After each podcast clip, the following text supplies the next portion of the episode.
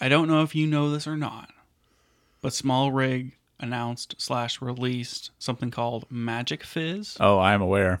I forgot the name, so I didn't recognize it on the thing, but I am aware of what you're talking about.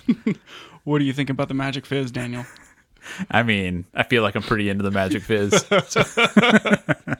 no, it, it actually does look pretty good. Like the price is right around the price of the Tilta Nucleus Nano. I honestly didn't see the price. I saw a few videos on it and I was kind of looking up the specs. It seems pretty much in line with every other follow focus that I've looked at. It, it's a follow. It's a motorized follow focus with a wireless controller, so it's very similar to the two Tilta Nucleus Nano, and there's another company that makes one too. I can't remember what that one's called, but Nucleus Nano. yeah, it's a cool name. But yeah, so the main the main part of it is the focus motor, and then there's a hand wheel. This looks like a little knob that you mm-hmm. turn, and if you get that kit that has those two things, it's three hundred dollars Right. which is nearly the exact same price as the Tilta one. So the Tilta one is 280 right now. Uh, and I mean, yeah, so it's, uh, uh, that's that's effectively the It's same basically price. the same price. But the interesting thing about the small rig one is that they also have a hand grip controller. So Yeah. you, you have like a pistol grip type thing with a little tiny finger wheel on it. And you can even combine that with the knob controller to make like a two handed, two knob thing if you wanted to do focus and zoom or something like that. And I think if you get the hand grip and the motor, I think that was $400.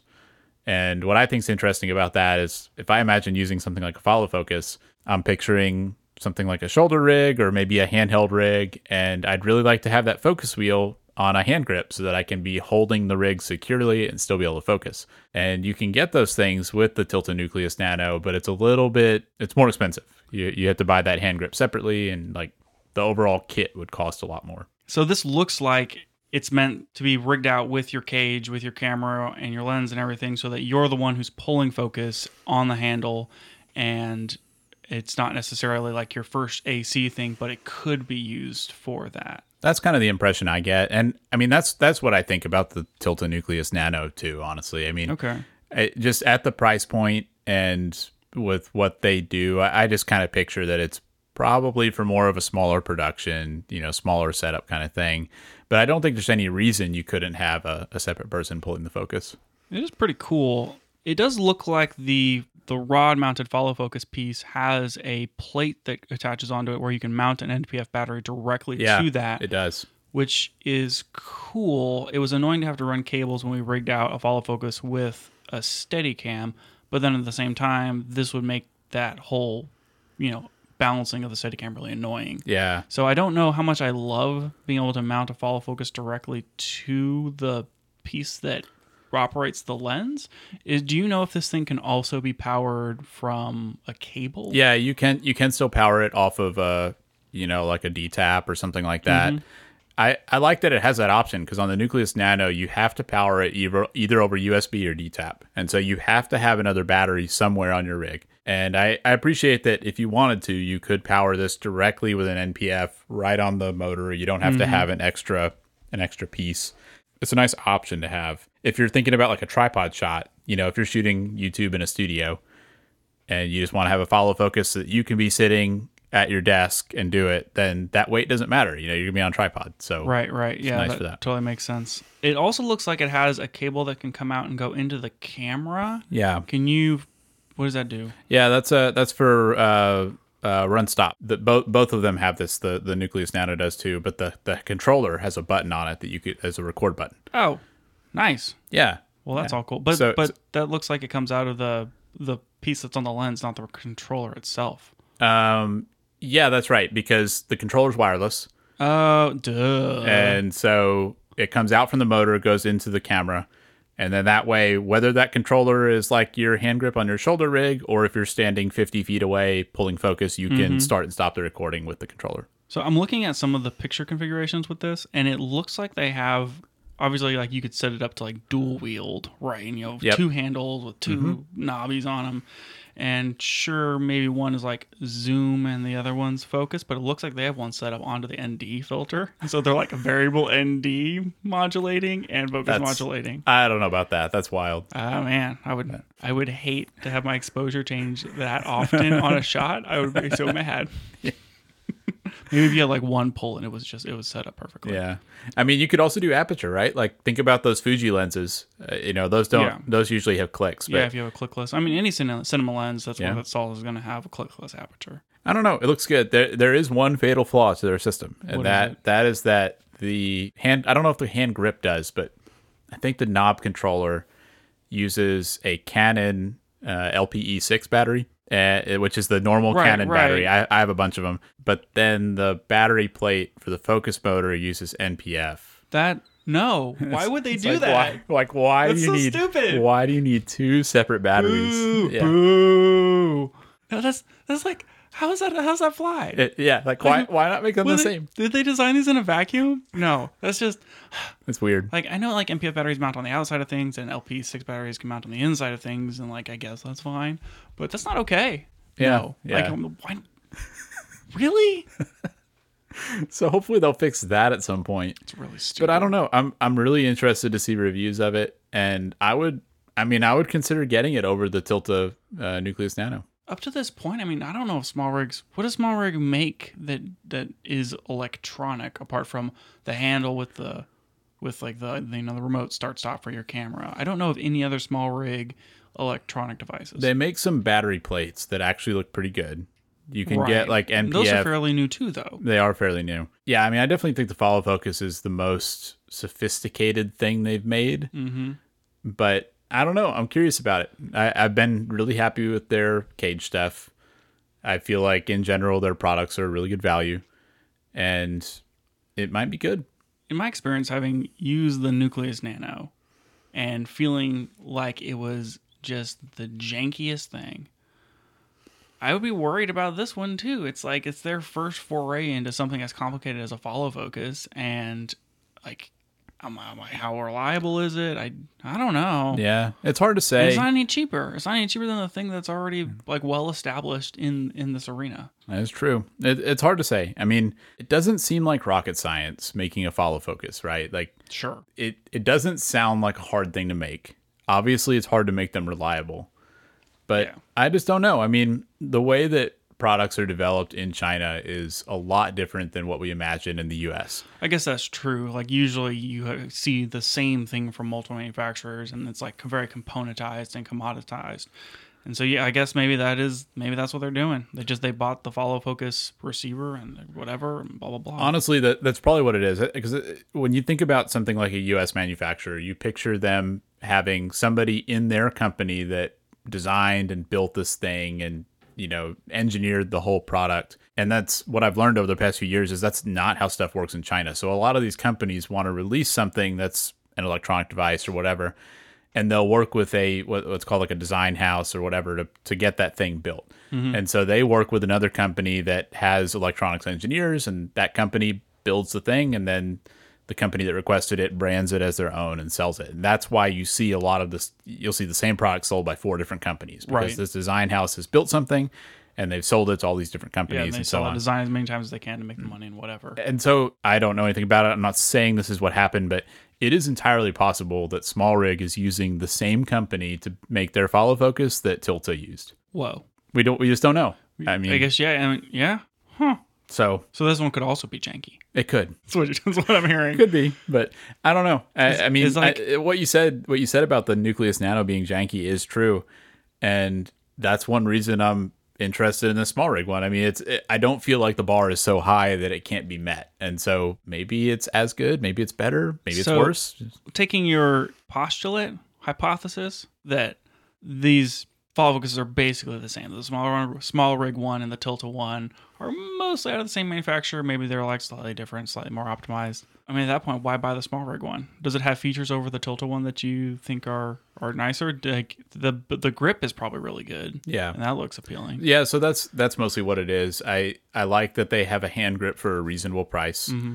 I feel like that's a little bit more expensive to get from Tilta. But Tilta does make a grip. It's Yeah, not like they- a third party grip you have to sync with their technology. That's right. Yeah, Tilta does. And I mean, I haven't looked at these in detail, so it's possible that the Tilta one is worth, you know, maybe better in, Yeah. in some way that makes it worth it. But I'm at least, I think it's interesting that there's competition for it. And that it's similarly priced. And I mean, competition's good for all of us. You actually know way more about this than I thought you were going to, because it came out like whatever three days ago, and so or some. I mean, maybe it was four days ago. I'm, I'm up on the news, man. I Just I was I saw it and I was like, oh man, we gotta talk about this Magic Fiz.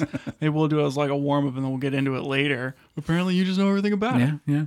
Follow focuses are something I know way too much about because I really want one, but I just haven't been able to justify buying it. Yeah, reasonable. They seem so cool, but they're very expensive and it just depends on the kind of work you do because i mean I, I always think I, i'd like to have one on my camera rig but then we go and do stuff like this big ben thing and mm-hmm. i wouldn't have had time to set that up There's no way. and so it, it, you, it just really depends on the situation Sure. But like any sort of like short that we do in the future that's narrative, whenever I eventually get that next one planned, that's probably a good reason to have one. Yeah. Because you'll be probably pulling focus and, and running camera at the same time. right And, you know, in any situation like that, you're not going to use autofocus. yeah like a fil- yeah casual. filthy casuals mm-hmm. the other interesting question is how useful is a follow focus if you don't also have a wireless monitor Like not a monitor at all, like even a monitor on your camera, or you just like if you don't have well, like I mean, if you have a wireless monitor and you have a follow focus, you also need a human being to then operate Yeah. those things. I mean, I guess that's kind of what my question is getting at is if you're talking about your you you are the camera operator and you are also pulling focus, is Right. a follow focus useful? I mean, for me, I'd rather just hold the lens and do it.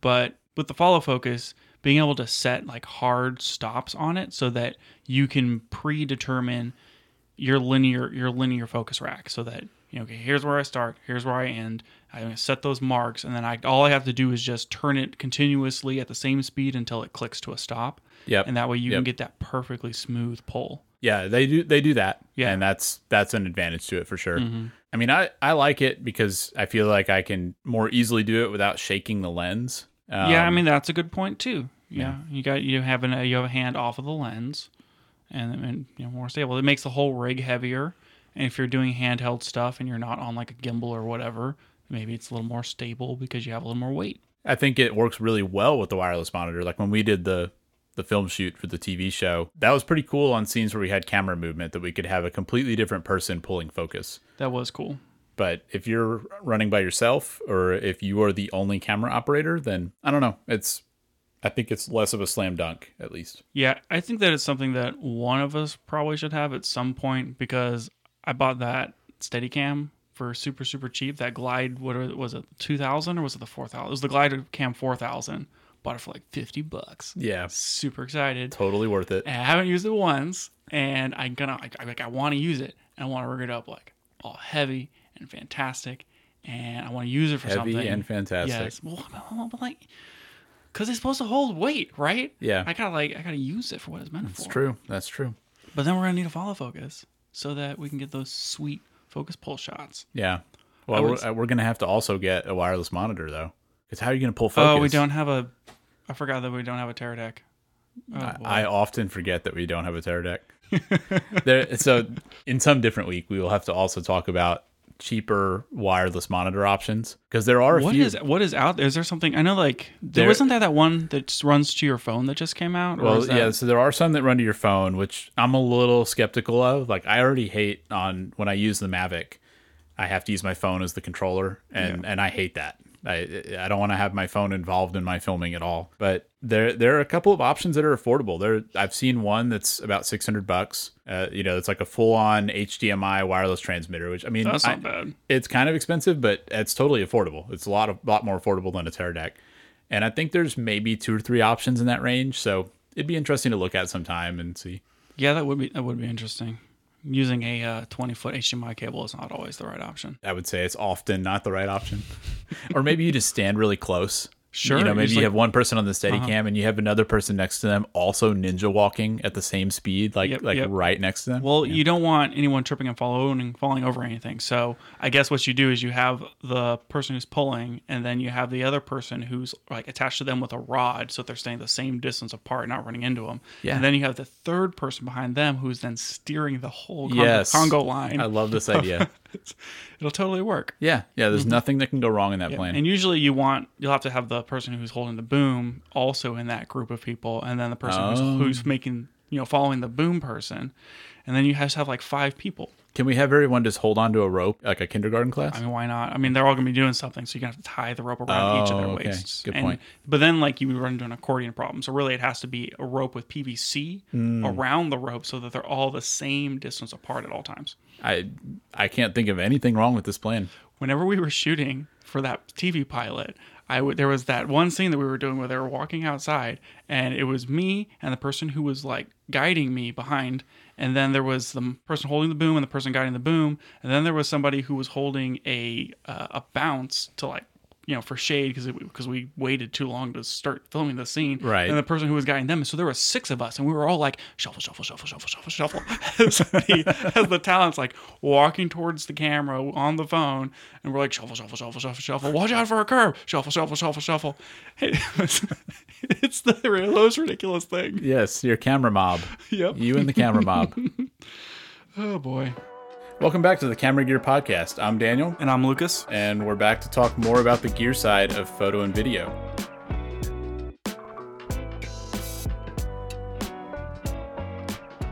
Okay, so I wanted to talk about, and I put this one on the show notes. Uh, I'm, I'm taking your job. I'm going to ask you about it now. Go ahead. Uh, the GoPro 11 Black Hero Pro Max. Yes, all of that, but also just the GoPro 11 because I think that's all it's called. Not could- many. It not mini. The It is Go, black. the GoPro 11 not mini. That's- yes, yeah. that's that one. Because the mini was delayed. yeah. I just saw that. Like it's not out yet. I'm kind of I'm super curious to see what how the mini does and how it performs and like what people use it for.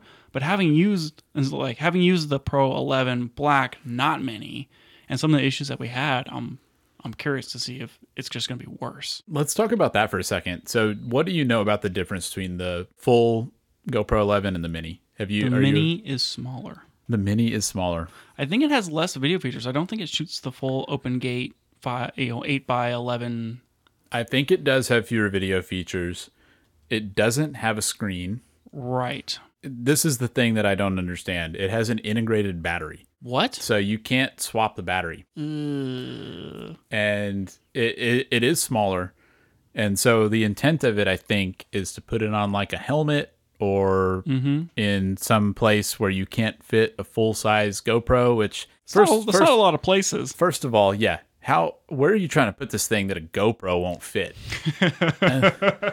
that's that's the first thing I don't get. And one of the obvious uses of this thing is to use it on an FPV drone because Mm-hmm. there are a lot of FPV pilots that want to fly with a GoPro either Makes for professional work or just to record their flights because that's fun. And on on drones, weight is such a huge factor that you want the smallest and lightest thing you can get. And there's people that for for years now, there are people that have taken GoPros and they've taken them out of the case and put them into a, like a special stripped down case that doesn't have a screen, doesn't have a battery or anything, and it reduces the weight by a lot and it makes it light enough that you can put it on a lot of drones and still get good flight performance, good flight time, and all that. Mm-hmm. And so a lot of people saw this 11 mini and they thought this is going to be great because now GoPro is actually making a product that does this and it's nice and small and lightweight and so on and so forth. And it turns out that it just doesn't hit that mark because it doesn't weigh that much less than the full 11. I think- Twenty grams lighter. yeah, so I think the 11 weighs about 150 grams and the 11 mini weighs about 130. Uh, yeah, it looks like the Hero 11 Black is 133, and the Mini is 103 roughly. Okay, yeah. So, sure. but you're yeah, you're you're basically right on. and and so that's not much difference. And what's really bad about it is that if you take the battery out of the GoPro 11, it's Mm-hmm. lighter than the 11 mini because you can't remove the battery from the 11 mini. oh And wait, so, the Mini has a bigger battery? no, no. But if you take oh, the, if you take the battery out and you power the GoPro Hero 11 Black separately, it's larger, but it's lighter. Than The Exactly, exactly. And if you have a drone, you have a battery on it, and so you can power the GoPro from that. And But- then you have something lighter weight with the GoPro 11 than you do with the 11 mini, and you can replace that battery in the field. So if you have the 11 mini, if that battery runs out, you've got to charge it. Those FPV batteries already don't last more than you know five ten minutes. It turns out that it, it doesn't.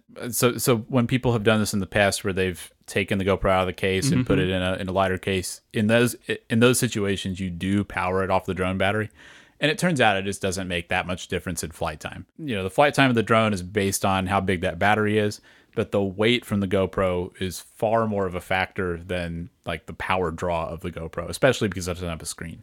That's it's it's really interesting to think like, okay, they maybe they're targeting okay, where can you not fit a GoPro that you need to fit a GoPro Mini, maybe on a drone, but the compromises that they had to make to make it smaller, it's not necessarily light enough and it's not necessarily the right Yeah, choice. it's not the way I would have done it. I would have I would have not had a battery in that thing, and just have an external power, uh, you know, power port for it, and do it that way. And by the way, GoPro does make that product. It's the the ten bones is what they call it, and that one's made for drones. But all this stuff together, I'm just like, I don't know why the Mini exists. I don't know why you would use it over a full size GoPro. Having the screen is really valuable for framing shots and stuff like that, and it just doesn't seem like you save that much. So I guess I'm curious to see what people actually do with the Mini. maybe a mini bones would be the right choice. They could have like a strip down that you could power externally for the drone market. Yeah, I think if they had something like that, that would probably do pretty well. And I, I guarantee you, somebody will do it as soon as that mini comes out. Somebody's gonna do the same thing they've been doing GoPros. They'll they'll take it and take the battery out of the case and so on. And so that'll kind of let us see what the possibilities are there. But even ignoring the drone thing, because that was the most obvious use case to me when I saw the mini. But since that doesn't really make sense, it makes me wonder what's that mini actually going to be used for. I mean, someone has to have a use case for it that we're just not thinking of. Like maybe you have some sort of piece of equipment where you want to mount it more discreetly, or maybe like you want to save a hundred bucks because you don't need the screen. Coming back and looking at you know the difference between these two in real time follow up, the video capabilities are exactly the same, and the mini can't shoot uh, can't shoot stills, but you don't have a screen for really. It has a monochrome screen, like a little monochrome screen, but it doesn't have the front one. Right. So you're not going to want to shoot stills with it anyway. But it has the same size sensor and the same video capabilities. It's just that integral integral Mm-hmm. What's battery. the what's the price difference? hundred dollars. Okay, so the mini is cheaper. The mini is cheaper, and it doesn't support the audio module that the larger one has Okay. or can be equipped with. Well, maybe it is just the cost then. I, you know, like you said, maybe it's you're putting it somewhere that you that you think you might break it, and maybe that makes more sense. Yeah, maybe that maybe that's it. It's a little little more crashable than than the normal one. If you just like you don't need audio Yeah. and you don't need a screen. Okay. and well, that's you interesting. Don't need pictures. I don't know. It's it is kind of weird, but I bet that there's someone who who is going to say, "Wow, I I don't need all this stuff that's on the you know 11 black. I'm just going to get the 11 mini, Right. And it's it's hundred dollars cheaper. Yeah. I mean, like you said, I mean, I'm, I'm sure they didn't make the product if they didn't have a market for it. I'm sure, they did some research. So I'm just curious to see what people do with that. What we used the 11 blacks for, we had two of them, and we used them for recording the race. And so we had one set up in windshield and one set up on the roll bar behind the driver and passenger, or the driver and navigator. Facing forward. facing forward. And we also rig them up for follow shots on the front sway bar and on the tow hitch of a truck. And those are the two primary use cases for us. We did some rundown tests and battery tests and that sort of thing in preparation for the shoot to make sure that we knew the capabilities of those GoPros. And what I found was that anytime I was shooting in not 10 bit, but anytime I was shooting over 30 frames per second. So in some modes, you're just going to get the 10 bit color and you can't turn it off. In some modes, you can turn it off. But in the modes that we were using and shooting in 10 bit, if we shot more than 30 frames per second inside of an air conditioned vehicle, it overheated. Yeah, which was really surprising. I didn't think we expected that. I didn't expect that at all. I mean, it's it's 75 degrees in this car. It's not in direct sunlight. Like, why is it going to overheat after 15 minutes? Yeah. And it did. It was like I couldn't get more than 15 minutes of 4K 60 footage. And it made it it made it a real problem for our use case where we're trying to capture a race that's going to take more than 15 minutes. Yeah, uh, we wanted to be able to do it a continuous recording for at least 30 minutes. And ideally, we wanted 60 frames per second, and we couldn't get it. We had to shoot the whole thing in 4K 30 because the, otherwise they were going to overheat. Yeah, I was really surprised by that. It was, it was kind of disappointing. The battery life was okay. It seemed like it could record for almost an hour, you know, maybe about 40 to 56 minutes or so on one battery when shooting 4K 30. Yeah, I mean that that part didn't bother me as much. Yeah, I- that wasn't too big of a the deal. battery the battery life I felt like met my expectations, Mm-hmm. but not the overheating. I would agree. I wasn't really disappointed or anything with the battery. My problem with it was that the way that that battery cover works, like you have to be able to like pull it down and then move it up like a hinge. So and it takes whole, a lot of force to do that. Yeah, it's the whole side of the battery and the Whole Go- side whole side of the GoPro. sorry, it's the whole side of the GoPro. And the GoPro itself is water resistant, and so it's sealed off, and so you have to like really pry down to unhinge it and then lift it up. And so with some of the mounts that we were using, you had to be really conscious of which way am I mounting this with the screw that goes in to hold the GoPro in place because I know that whenever we run this, we're going to have to run it for 30 minutes and then swap the batteries and then run it again. And you have to be able to take it off. And if you don't carefully mount the bottom of the GoPro to whatever you're putting it on, you won't be able. You have to like take the whole thing apart to get the battery out. And, and ideally, if you're swapping batteries in the middle, you don't want to move the camera that much, Mm-hmm. and so that it, it's a pain that it's that hard to open because Yeah. you're going to shift your camera angle a little bit, and depending on what you're going to do with that footage, that's kind of annoying. Yep. And you can take that whole battery door off because the way that all of the accessories work is that you take the battery door off and then you put the GoPro into this other case that then snaps in and connects into the USB port, which is how you get the audio connection. And I found that to be really annoying. I thought that there was maybe going to be like a, just a you know a three quarter jack on there because we kind of wanted to be able to like just set up a small little shotgun in the car to capture audio. And we're like, oh, we'll just run it into the GoPro. Turns out you can't do that with another like hundred dollar accessory. I mean, you even had a didn't you have a USB C to 3.5 adapter? Yeah, and, and that, that- didn't even work. No, it didn't work. You have to have the the stupid proprietary GoPro. it's like one. 80 bucks. Yeah, It's ridiculous. yeah. So that was annoying, and I thought, okay, well maybe we just take the battery door off. That way we can just like pull the tab and pull the battery out. But the, it's doing GoPro stuff. Like you're not gonna leave Yeah. the door off whenever you're doing GoPro things with your GoPro, or else the battery's gonna come flying Well, out. because the battery doesn't latch in, you know. So like on a on a camera, whenever you put the battery in, you know, if you open the battery door, the battery doesn't just slide out. There's that little Right. spring-loaded latch that holds it, and the GoPro doesn't have that. And so if you take the battery door off, yeah, the battery's just gonna disconnect like the first time you hit a bump. Mm-hmm. Mm-hmm. So that's that was all that was all super annoying. So the footage that we got out of it looks pretty good. It doesn't quite have the dynamic range of a larger sensor camera, but it was pretty good for what we got. The noise wasn't too bad. Anything above like 1600 ISO was definitely visibly noisy, but all the low ISO stuff, that you know 100 to 400, seemed to look pretty good to me. And I had trouble getting it to set to basically turn off auto exposure Yeah. because I wanted to be able to like have it exposed for outside and for anyone who's ever shot anything in a car it's like it's so dark inside versus outside. You want to expose for the highlights outside and then you can lift the shadows in post and kind of get your get your exposure how you want it. But what I didn't want to happen was to leave it in some sort of auto mode and then have it try to expose for the inside of the car and then blow out the sky and so I like you can't you can't just manually put everything in. You have to set the max ISO. So you have to go in and be like, I want my min ISO to be 100. I want my max ISO to be 100.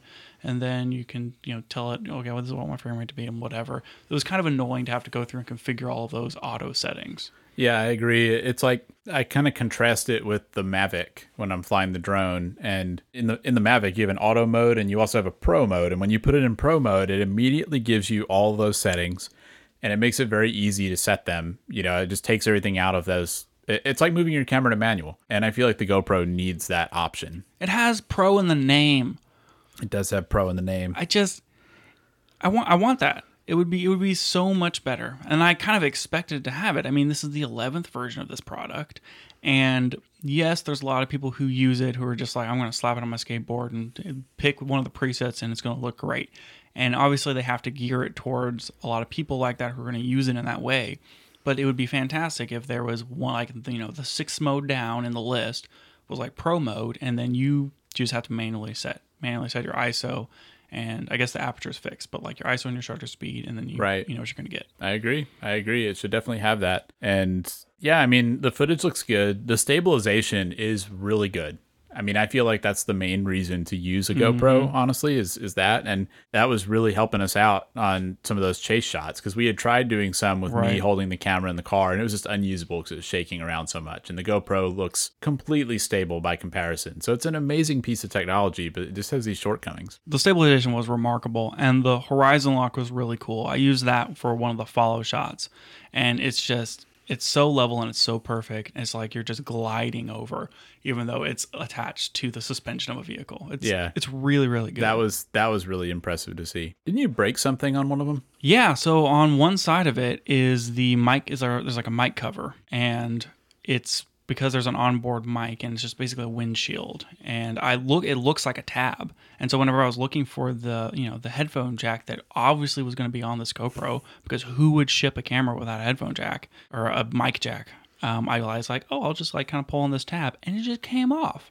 and I was like, Like oh. like irreversibly came off. Yeah, and I was like, "Oh, that was easy to take off." On where's but where's the port? Oh, I'll just put this back on. Oh, it's broken.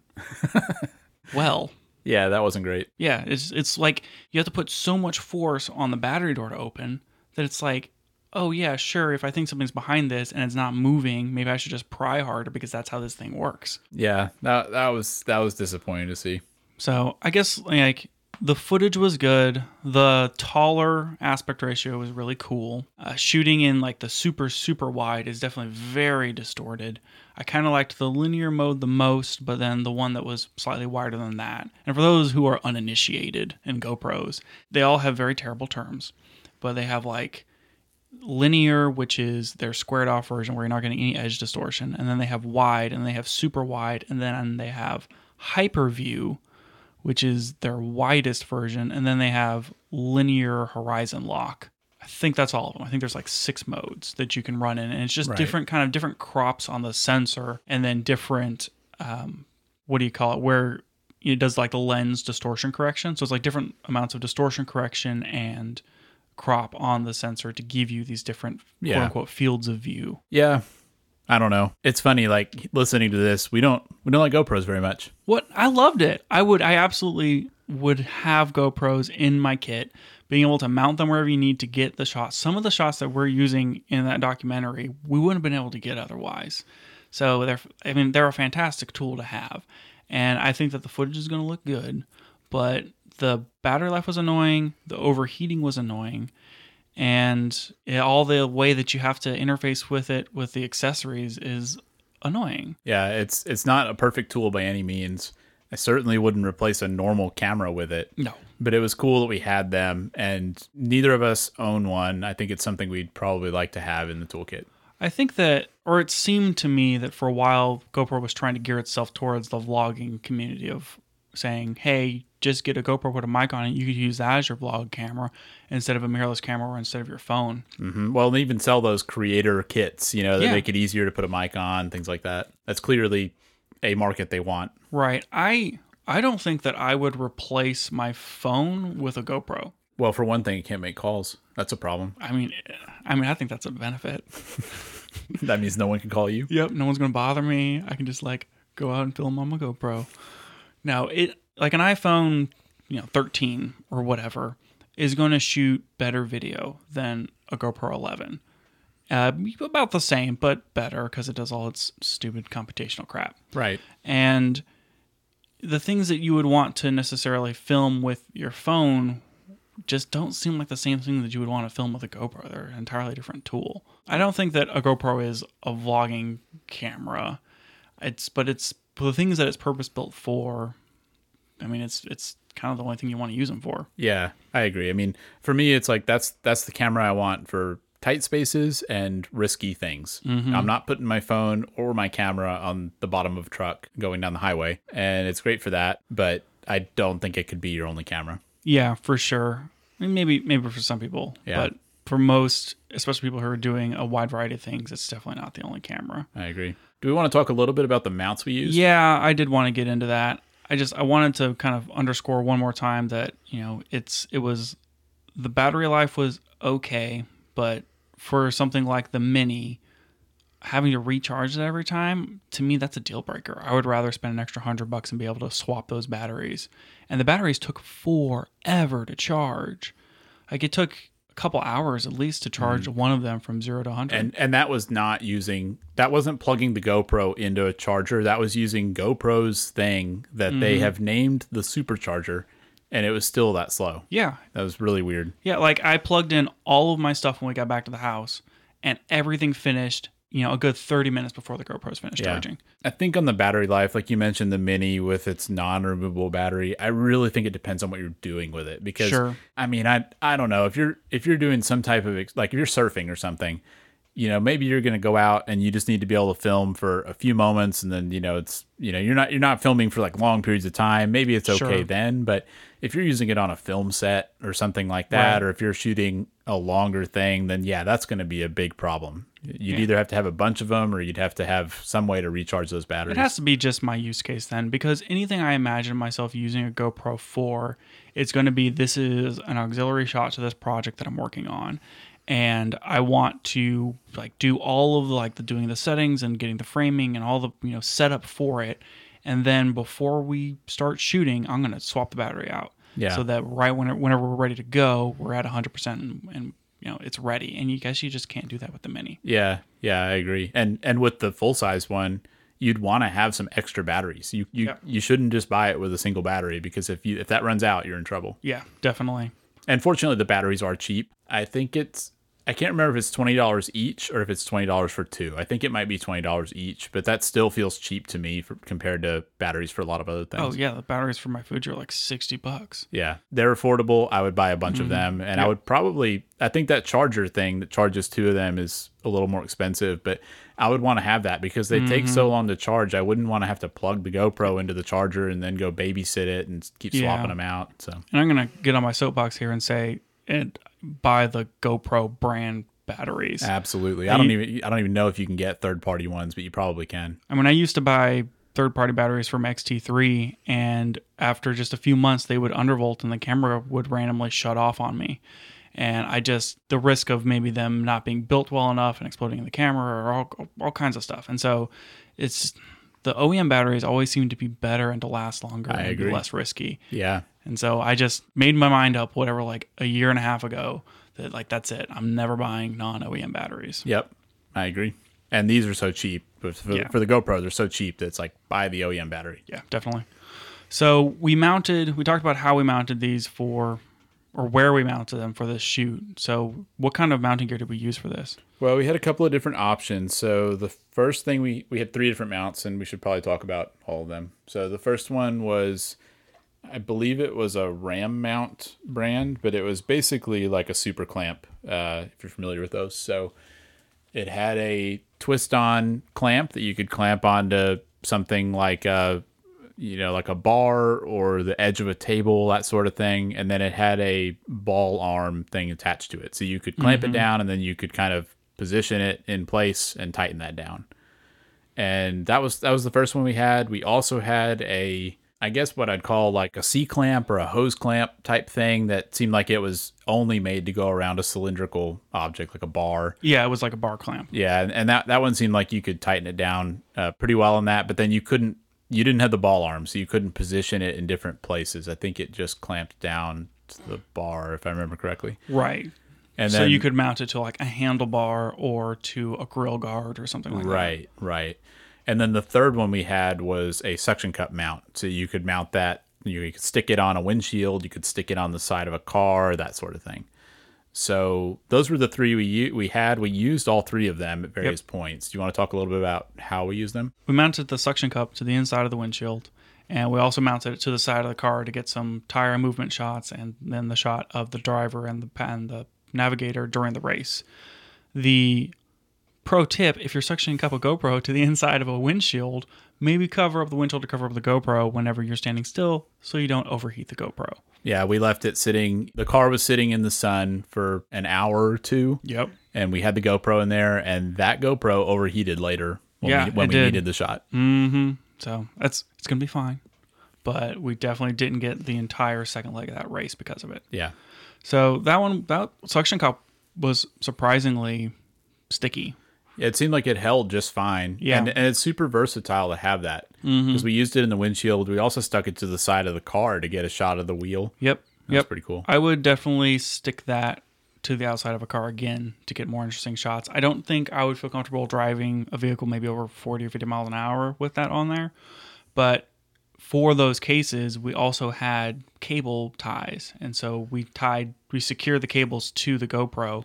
And anywhere that we mounted our gear, it was then secondarily attached with a cable. Yeah, it's like a wire safety tether. Exactly. Yeah. That way, you know, you lose the camera off the suction cup, it's hanging off the mirror. You don't lose all your gear. That- and it's also safer for everybody involved. That was something that I would not have thought to get, but we had to get them because the the race required that sort of thing if we were going to have anything mounted in the car. Right. And now that I've seen that in action, I would definitely buy those. It Yeah. seemed worth it. It seems cheap, easy, and 100% worth it. Yeah. It'll save save your gear and maybe save you too from getting smacked with a GoPro. And then we used the roll cage to mount the the claw type clamp and with the ball arm as like our extender to make sure it was up at just the right height.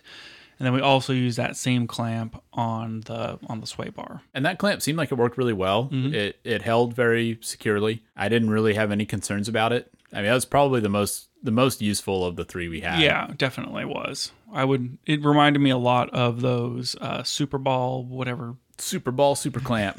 Yeah. those little super clamp things that you have like the, whatever the quarter inch and the claw on them. Yeah. They were, it was just like that, but for GoPros, and those things are infinitely useful. Yeah. And I do think I would get that RAM Mount one over a super clamp if you're going to mount it in a vehicle or something. Cause Yeah. it, it just seemed better suited for that. It, Oh, yeah, It, kind of had like a rubbery plastic construction. And I mean, I just, I would feel better clamping that on a car than one of the Mm-hmm. metal super clamps. Yeah, RAM Mount seems to make a lot of different types of things, and the stuff that they make is specifically for this type of mounting. And I was very happy with all the gear that we Yeah. used by them. Yeah. And, and we did use the, uh, the other one too, the, the bar clamp, uh, version. And I think we used that on the hitch ball uh, on the back of the truck. Yeah, that's right. And that, I mean, again, that one seemed good. I think if I was mounting it to something like a bar, I would rather use that over the RAM Mount one because it seems like it would hold a little more securely. Sure. And, be- and And- because you don't have the ball, the ball mount thing, you don't have to worry about the GoPro like shifting out of position. Right, that was definitely a concern for us. I don't think it was a problem in the actuality of the race, but yeah, those. I mean, if you hit them just right, those ball clamps aren't necessarily going to hold position very well. Yeah. And especially if you're having to swap batteries in the GoPro and dealing with mm-hmm. that battery door. Mm-hmm. There, there are situations where you're going to have a lot of force on that thing, and so having a really rigid mount can be good. I do think that if I was just buying one mount, having a ball, the the ball arm and the claw is probably the most versatile, and that's the one that I would just want to have in my kit mm-hmm. all the time. If I didn't know what I was going to mount it to, but I mean, most people who are buying a GoPro have a specific use in mind, and they're going to know if they're are we am I mounting it to like the bar of my AT, ATV, or is it going to go on a helmet, or am I going to hold it in my mouth like a boss? Yep. Yeah, that's, we didn't even talk about the the mouth mm. mount. Yeah, that's For- for that's peop- the best mount. Yes, mouth mount is the best mount. I think that for the uses that we would use it for, where we're going to be filming a variety of different things, though, kind of the lesson I learned is have a bunch of different options because I think we we went into it trying to use fewer mounts and we ended up having access to more. Yeah. And I'm glad we had all of them and we found a use for all of them. So I mean, if, if I was to buy a GoPro for filming, I think I would want to have a variety of different mounts that I could use. I've really enjoyed shooting like behind the scenes stuff for all the projects that we work on so that I have I can go and edit my own BTS stuff later or I can go back and reference it or whatever. And using the mouth mount for the GoPro would be the perfect behind the scenes thing because you could then be like running your Steadicam like working your camera while having a GoPro in your mouth. That's true. And so it's reminding you not to say anything during the shot. And also, it's getting all that sweet first person behind the scenes footage. I just don't know how you're going to make all your sound effects if you do that. I mean, it's a really good point. Yeah. I think that everyone would take me way more seriously if I just had a GoPro in my mouth all the time. That's that's certainly true. Yeah, definitely. Yeah, you're gonna have to try that. hmm I'll have to learn sign language. Yep, yep. Worth it. Cool. Anything else on the GoPro? Man, I'm sure that there's a lot more to talk There's so about. much more. I just, well, the only other thing maybe to talk about was, and I feel like we've talked way too much about the battery, but I wanted a way to be able to externally power the GoPro. 'Cause, like some of the features it does, like time lapse and things like that. But I don't understand how, like, how am I going to mount it and then run it to an external battery? Yeah, because you probably you probably can power it over USB C, yeah. but where do you put the battery pack? You just have to take the battery door off. Yeah. I don't I don't know. That's that was kind of a question mark to me and I guess maybe I should go back through their accessories and see if I'm missing the one like this is how you do external power to it thing. I, I do think you can take the battery door off, use the USB C, and then just run a run a wire to your battery. yeah. I think that's probably the way to do it. I don't love it. We Yeah. didn't try running it without a battery in it. I'm pretty sure you can because that's what the drone people do. Okay. So I, I think that's possible. All right. Well, then that, that wouldn't be too bad. So if, if that's the case, then that becomes you know, even more useful. But you It- it but then you can't mount it in like if you were going to mount it where you needed it to be weatherproof, like you'd lose it because you had to take the battery door off. Yeah, I was gonna say I think running it without a battery kind of defeats some of the uses of a GoPro because you're not gonna be able to fit it in as small of a space. Now you have this extra battery somewhere that you have to try and mount securely and deal with. And I just think it loses some of the value as being this tiny little self-contained camera. I'd, I'd almost rather just have a pile of the batteries. Yeah, I guess. But like if you're doing some sort of long discrete thing, or you were trying to mount it somewhere like in nature or, or like in a, in a birdhouse or something to get Sure. a certain kind of shot. Yeah, if you want to be able to film for weeks or something, that wouldn't work. Mm-hmm. I don't know. I'm sure that there's some solution for that. I just the way that the the port and the battery door and everything are configured, I just felt like it was a it was a miss. Yeah. Like I want there to be a separate door that's equally as secure that I can take off that just covers up the USB-C port. Right. And then maybe that USB-C port I could use for either power or for microphone. Yeah. And instead of it being under the battery door. It's interesting. I, I like the GoPro overall.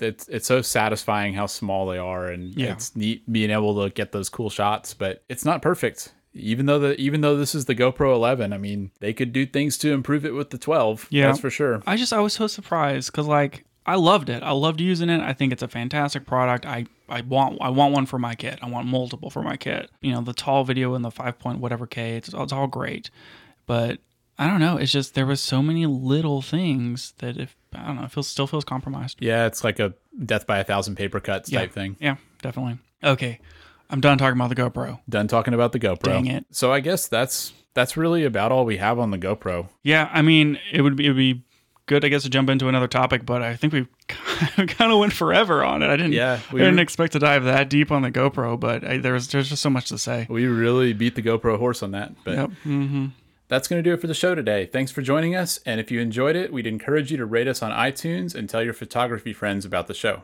Also, check out our website at cameragearpodcast.com to learn more or send us feedback and questions. We'll be back with more next week.